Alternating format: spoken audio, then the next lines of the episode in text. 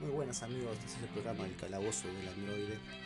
Nuestro programa se van a dedicar a lo que es la cultura pop de los 70, 80 y 90, tanto de cómics como animaciones, películas, todo tipo de la cultura pop. Hoy el programa de hoy nos vamos a dedicar a He-Man y los amos del universo. Eh, yo me crié con, este, con esta caricatura y con sus figuras de acción que He-Man salió allí por el año 1983 con dos temporadas y 130 episodios de 22 minutos. Aquí en Latinoamérica le salieron muchos años después, eh, fueron alrededor de fin de los 80, principios de los 90, apareció He-Man. El príncipe Adam, el príncipe de Eternia, donde se convertía en He-Man y luchaba contra su archienemigo Skeletor.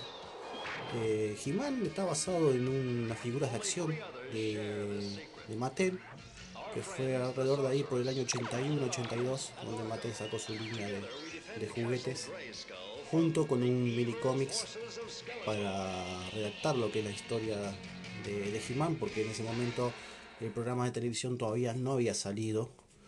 Y entonces eh, se dedicaron a hacer un mini cómics. Muchos años después eh, fueron a acudir a DC Comics, que salió en el número 47 de DC Comics, que era Superman vs. He-Man. Ahí salieron su primera aparición, que después, a raíz de eso, sacaron el cómic individual de He-Man y los amos del universo. Eh, el cómic duró más o menos hasta la, actualidad, hasta la actualidad, tuvo varios tramos. Eh, un dato interesante el cómic actualmente en el 2016 que He-Man comparte universo junto con los Thundercats eh, donde He-Man en el 2016 muere en el cómic creado por DC lo atraviesa Murran al príncipe Ama con su propia espada. Y tras la caída de He-Man Leonor ve todo perdido ya que Skeleton y Murra ven despejado su plan para dominar Eternia. Eso es lo que es actualmente con He-Man. Actualmente Kevin Smith, que no sé si lo recordarán por las películas de Chevy Silencioso Bob, está produciendo eh, He-Man y los Amo Universo. Pero esto no va a ser ni un reboot ni un remake. Va a ser una continuación de la serie original de He-Man, que todavía no sabemos estreno, solo han aparecido por internet dos pósters, uno con una leve figura de He-Man y otra con Skeletor, y todavía no se sabe cuándo se va a estrenar por la plataforma Netflix. Hablando de Netflix, les recomiendo mucho la, el documental que hay de, de He-Man por el poder de Grayskull.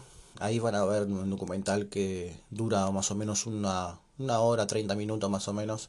Y ese documental cuenta toda la historia de, de Mattel, lo que yo nombraba sobre DC Comics, las mini historietas, de lo que fue He-Man, toda la percusión que tuvo los juguetes, muestran todo lo que fue después y el antes, el furor.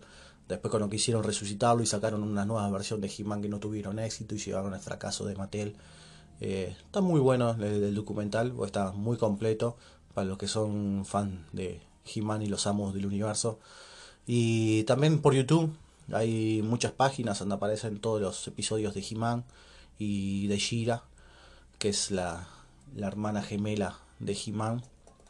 Eh, hay una versión nueva también que ha salido de Shira, pero es una versión no para los que somos, somos de la cultura pop, esa versión es más que nada para los niños, ahora la juventud, que es muy, pero muy diferente a todos de lo que nos gustan en aquella época, no, no nos va a interesar demasiado lo, que es. Y bueno, todos habremos tenido un, muñeco de He-Man o hemos visto la historia de aquella época y vamos a estar atentos a lo que va a hacer Kevin Smith, a ver si llega a las alturas de todos los fans de He-Man, a ver de la historia cómo se va a tratar, no tanto la historia, sino que la historia va a continuar, sino lo que más nos interesa ver la imagen de que va a ser He-Man, si va a respetar la imagen que teníamos de aquellos años fines de los 80 y porque se han hecho muchas eh, animaciones y diferentes tipos durante los años y no nunca ha llegado a completar aquella imagen que teníamos los fans de los años fines de los 80 y 90 Bueno, espero que le haya gustado mi podcast.